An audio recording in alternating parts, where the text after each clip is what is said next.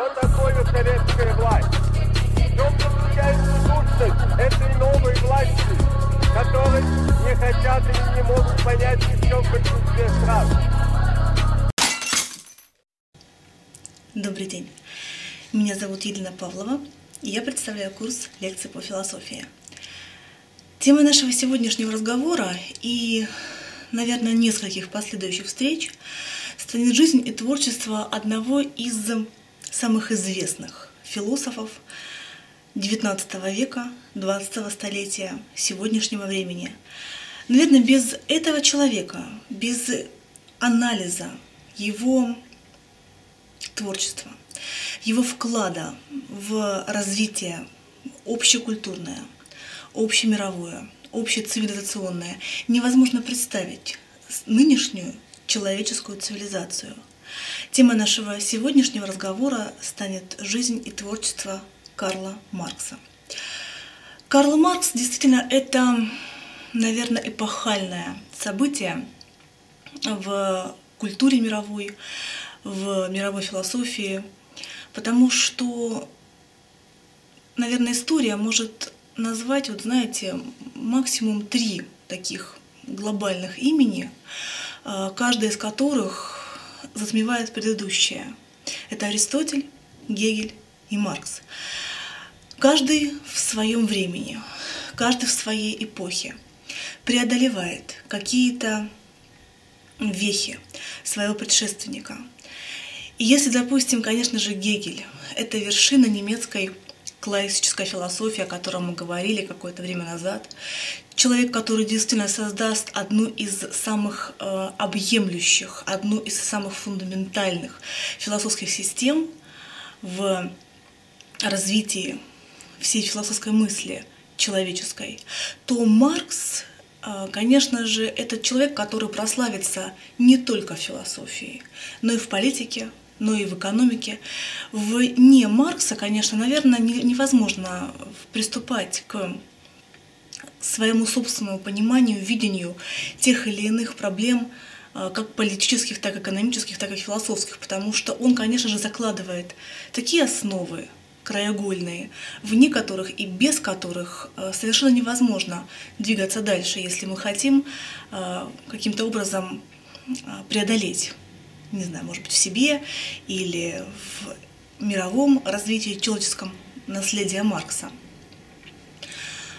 А, Карл Маркс и Фридрих Энгельс – два человека, которые являются основоположниками знаменитого марксизма, течение которому которое действительно стало взрывом, самым настоящим интеллектуальным в мировой общественной мысли XIX столетия, которая, в общем-то, на протяжении всего XX столетия испытывала э, достаточно сложные метаморфозы, потому что неоднозначно а, было, было сформировано неоднозначное отношение к наследию марксизма и Маркса в частности, да, учение, которое, тем не менее, ставит своей задачей и целью описать и объяснить этот мир существующий. И маленький сразу же нюанс, маленькая ремарка. Дело в том, что не просто описать, но еще и изменить его. Это будет э, крупнейший, наверное, тоже прорыв в философии, потому что, как напишут Маркс и Энгельс в своих работах, до прежнего времени, то есть до прежнего, до, до нынешнего а, вот момента философы пытались только лишь объяснять мир. Наша задача, скажут эти люди, заключается еще и в том, чтобы коренным образом преобразовать мир, то есть изменить его. То есть за философией в таком случае закрепляется роль и функция катализатора каких-то социальных преобразований, социальных процессов, динамики социума в целом. При всем при том, что Маркс а, проживет достаточно недлинную жизнь. А, он родится в 1818 году, закончит свою жизнь на этой земле в 1883, то есть примерно 65 лет будет Марксу. Но за это время, то есть вот грубо говоря, начиная с 25 лет э, жизни Маркса, то есть вот за 40 лет да, его такой неустанной, просто неустанной, титанической во многом работы, Маркс создаст такое невероятное наследие, которое сегодня, в общем-то, исчисляется по меньшей мере 50 томами, то есть 50 томов, достаточно не тонких. Действительно, вот если кто держал в руках да, э, тома э, Маркса, Энгельса, то мы видим, что это, в принципе, очень такие серьезные работы, не тоненькие книжечки. И вот как раз таки, да, это постоянная работа, невероятная гениальность Маркса. То есть человек, который при том, при всем, что он работал неимоверно, при каждом удобном случае старался каким-то образом либо разговаривать, либо записывать, либо читать, который очень долго не мог, скажем, решиться на написание своей собственной книги эпохальной, да, под названием «Капитал». Человек, опять же, почему? Потому что, как он сам объяснял в переписке Энгельсу, например, да, я еще не прочитал всех экономистов, я еще не сформировал э, общее впечатление о той социоэкономической ситуации, которая, которую мы наблюдаем вот в данный момент. И только потом, когда он, что называется, насытился всеми э, источниками, более-менее доступными ему на тот момент, он приступил к созданию своей работы. Идеи Маркса невероятны еще и в том плане, что это удивительный вот феномен, понимаете, когда мы с вами наблюдаем за творчеством человека, который начинает какие-то вещи, допустим, свои, да, размышлять о чем-то, какие-то вещи начинает писать, э, создавать какие-то там теории, идеи, допустим, будучи еще достаточно молодым человеком, который, тем не менее, связывает эти ранние свои взгляды, ранние убеждения с более поздними своими воззрениями. То есть это говорит о том, что, конечно же, безусловно, мышление Маркса — это мышление системное. Это мышление вот как раз таки, да, действительно, человека, который мыслит с очень, в очень строгой методологии. Но, опять же, здесь интересный такой нюанс. Наверное, наверное, мы не смогли бы увидеть вот того Маркса, о котором написано столько книг, невероятное число снято каких-то фильмов, статей, журнальных, научных, публицистических предисловий, комментариев к его книгам, если бы не две фундаментальные встречи в его жизни. Одна встреча, которая, наверное, во многом определит возможность для Маркса работать, делиться сразу же какими-то своими мыслями, идеями. Это будет встреча с его будущей женой, Женни фон Вестфален, Конечно же, огромную роль в жизни Марса э, эта женщина сыграла, потому что именно она стала в итоге первым слушателем каких-то идей Маркса. Именно она переписывала часто непонятный почерк Маркса, то есть, а уже не был каллиграфический почерк.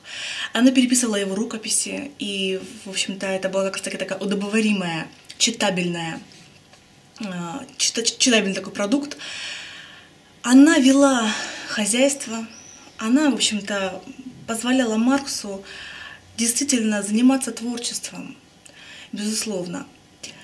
И еще одна встреча, которая сыграла невероятную роль в жизни Маркса, это будет встреча с Фридрихом Энгельсом. Человек, который действительно помог, что называется, Марксу в очень сложные периоды его жизни, материально, финансово. А, просто не умереть от голода элементарно, да, каким-то образом существовать, выживать. Мы знаем, что Маркс очень многие свои идеи, например, такие как проблема взаимоотношений рабочего и капиталиста, то есть рабочего и хозяина, да? проблема отчуждения заработной платы, э, проблема отчуждения труда, феномен заработной платы – все эти вещи Маркс пишет, размышляет над ними, думает над ними, формулирует их, выкристаллизовывая для себя, находясь далеко не в райских условиях, находясь не в каких-то дворцах, не в каком-то богатом поместье. Дело в том, что вот в этом смысле, конечно, тоже жизнь Маркса невероятно удивительна. И мне бы хотелось, чтобы мы немного погрузились вот в эту жизнь Маркса, потому что действительно, если мы не будем осознавать для себя те условия, в которых он живет, в которых он пишет, творит, создает свои работы, то его творчество будет для нас сухим, абстрактным. Нам будет сложно, скажем, пробраться через эм, его вот этот, его системность. Нам будет сложно принять эти вещи, которые он пишет, достаточно таким отвлеченным языком. То есть вот если вы почитаете, если мы почитаем какие-то работы Марса, да, там, не знаю, начиная с экономической философских рукописей 44 года, там, заканчивая капиталом, у Маркса нет эмоциональности, какой-то такой хлесткости, эпатажности. Он описывает теорию. Но опять же, мы должны понимать, что за этой теорией стоит жизнь реального человека, реального думающего, чувствующего человека – Маркс рождается в достаточно зажиточной семье. Это будет Трир, Пруссия. Это будет семья, которая действительно на протяжении там, двух-трех веков уже обосновалась в этом городке. А, среди выходцев этой семьи поколение за поколением были раввины, то есть семья, которая действительно была интеллектуальной, развитой. И, в общем-то, Маркс получает очень неплохое образование а, по своему уровню, вообще по уровню тогдашней Германии. Он отучится какое-то время в Боннском университете, год там он значит, проведет, там он познакомится с трудами Гегеля, будет читать его за поем, будет им восхищаться невероятно, действительно. И, в общем-то, он откроет для себя вот эту систему мышления, какую демонстрирует Гегель. Он будет учиться в Берлинском университете и откроет для себя творчество Людвига Фейербаха, мыслителя, самого молодого профессора немецкого, который будет критиковать философию Гегеля, который будет действительно, что называется, раскладывать ее по полочкам и находить слабые места, и Марс будет восхищаться Фейербахом. Это будет человек, который действительно начнет работать невероятно плодотворно и будет уметь совмещать удивительным образом вот такую безумную творческую жилку с какими-то достаточно порой, ну, как бы сказать, вольными, что ли, поступками. То есть мы знаем, что когда Маркс еще не был женат на своей супруге, когда у них была помолвка, а помолвка у них была по сегодняшним временам невероятно долгая, 7 лет, то есть, там, допустим, они обручились э, в 1836 году со своей невестой, которая, кстати, была его старше на 4 года, которая происходила из очень древней дворянской семьи, невероятный аристократизм, то есть начитанность, образованность, утонченность в манерах. Да? А поженятся они только в 1843 году. И все это время невеста будет его ждать и отказывать другим э, претендентам на ее руку, богатым, знатным, знаменитым, потому что она полюбит Маркса по-настоящему. Это будет любовь на всю жизнь.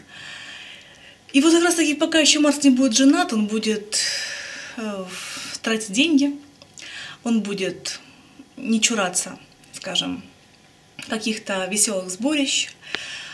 Вообще, тема отношений Маркса и денег это тоже достаточно интересная, потому что, в общем-то, почти всю жизнь, вот с момента свадьбы да, когда они создают свою новую эту ячейку да, общества, у них жизнь была, будет очень интересна в том смысле у Маркса и Жени, что она будет очень такая зигзагообразная. То есть временами маленькие крохотные просветы каких-то, какого-то достатка, какого-то довольства, то супруга получает наследство, которое, правда, будет очень достаточно быстро истрачено непродуманными расходами. Да?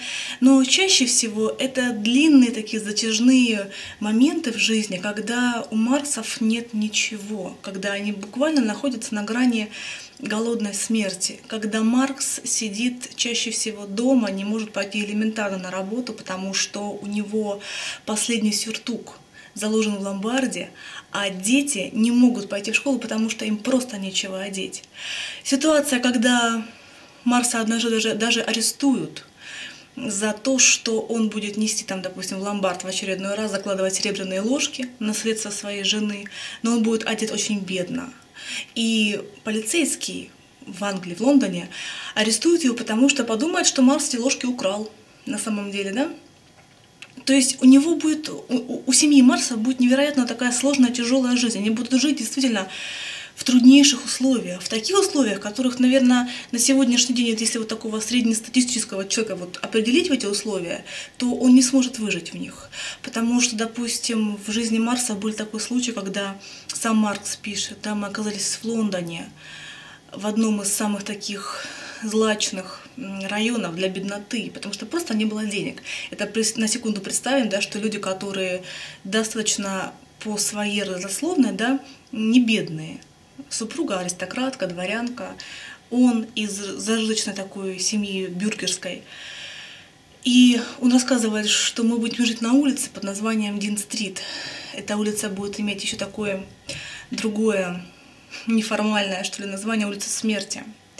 На это, в, это, в это время у Марсов родится трое детей, двое которых умрут, не дожив до даже какой-то юности, например. Да? Вообще у Марса будет шестеро детей, только трое из них доживут, вернее, перейдут грань этого младенчества – Нужно, конечно, здесь тоже ужасаться. Говорить о том, что это очень сложная ситуация, что можно было всего этого избежать, да, наверное, можно. И Женя могла остаться дома, выйти замуж за какого-нибудь там, не знаю, графа, да. И Маркс мог остаться в своем трире и, в общем-то, пойти по стопам отца и выполнить его волю, стать, допустим, адвокатом, может быть, там, да, юристом. Но это был их выбор. Они сами решили так свою судьбу. И, в общем-то, как говорит Маркс, мы ни разу не пожалели, потому что мы действительно очень сильно друг друга любили. Это будет любовь невероятная, потому что когда Женя умрет в 1881 году от рака печени, опять же, тяжелые условия были невероятно, да, Марс скажет Энгельсу, что я умер с ней в этот день.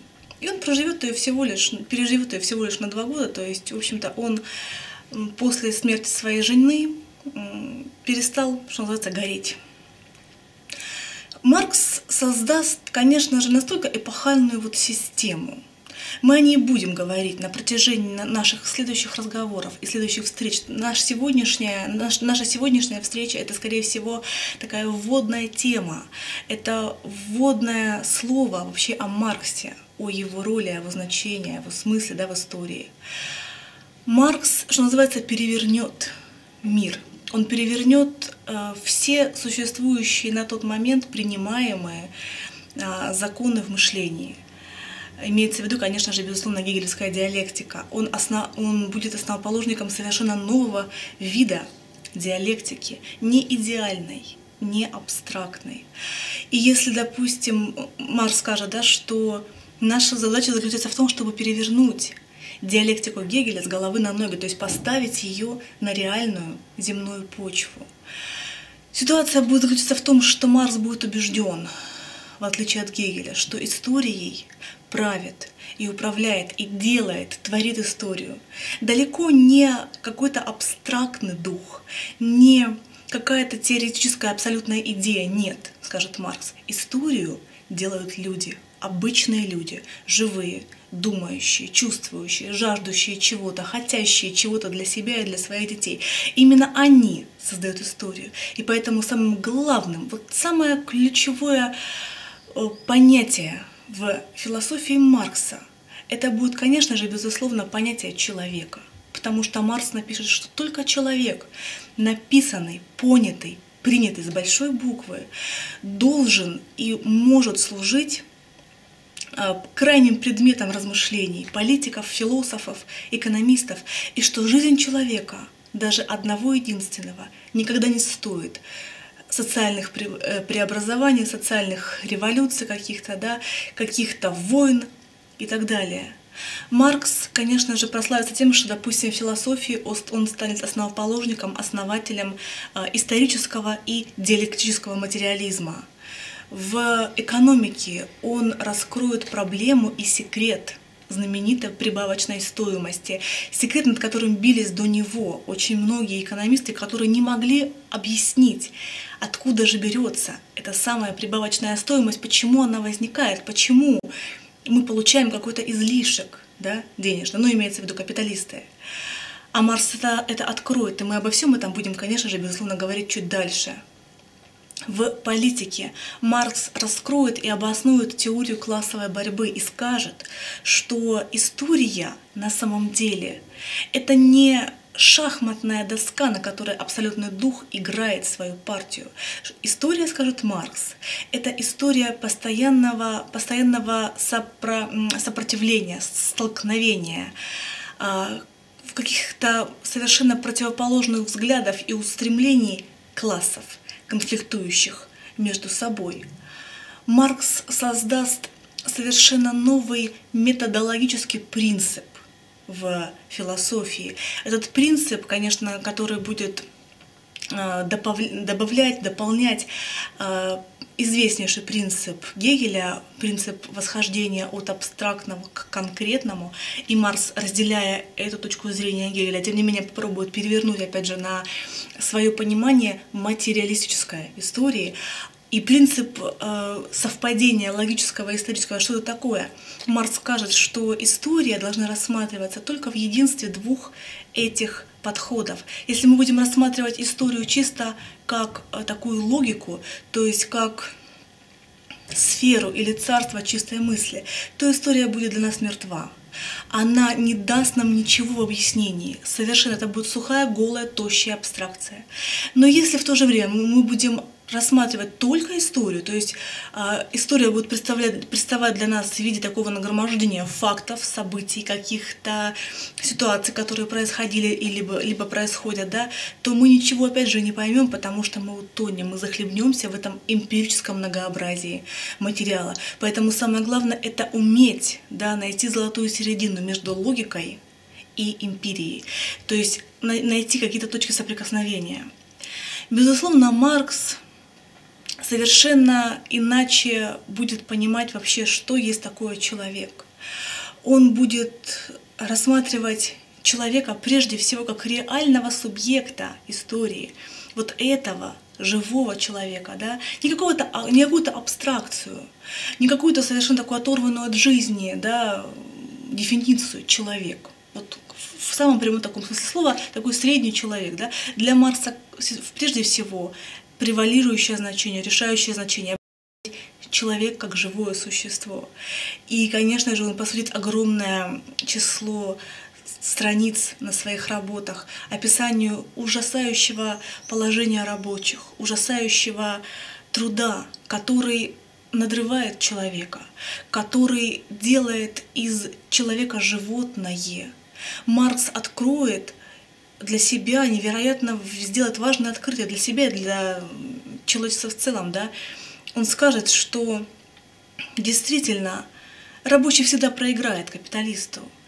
И рабочий в конце концов деградирует, при всем при том, что рабочий создает гораздо больше ценностей, чем потребляет.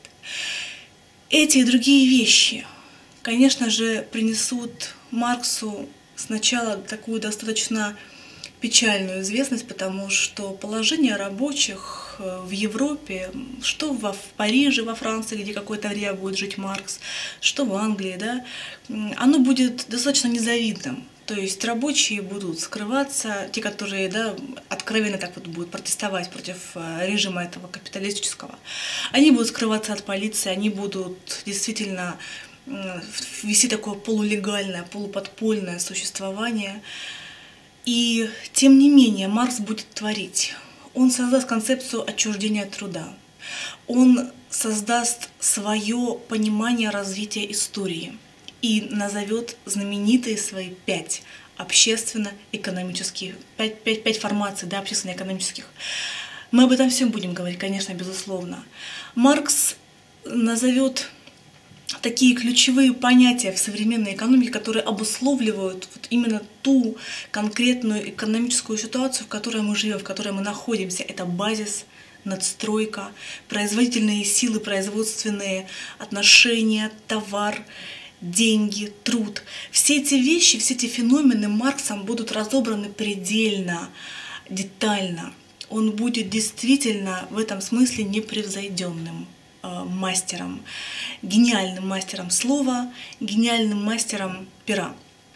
В общем-то, конечно же, еще огромную, огромнейшее значение в философии Маркса играет его э, понимание и объяснение того, что есть такое сознание человеческое, что есть такое вообще идеальное, какую роль идеальное играет да, для человека, чем мы отличаемся от животных. Марс обо всем этом тоже будет писать, обо всем этом он тоже будет говорить.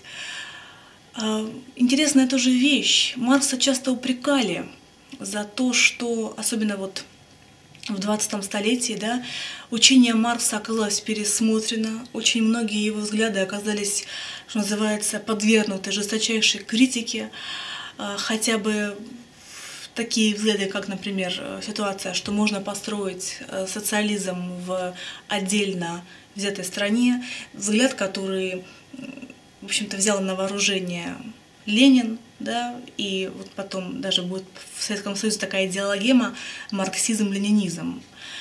Здесь тоже будет такая интересная ситуация, потому что на самом деле Марс этого никогда не утверждал.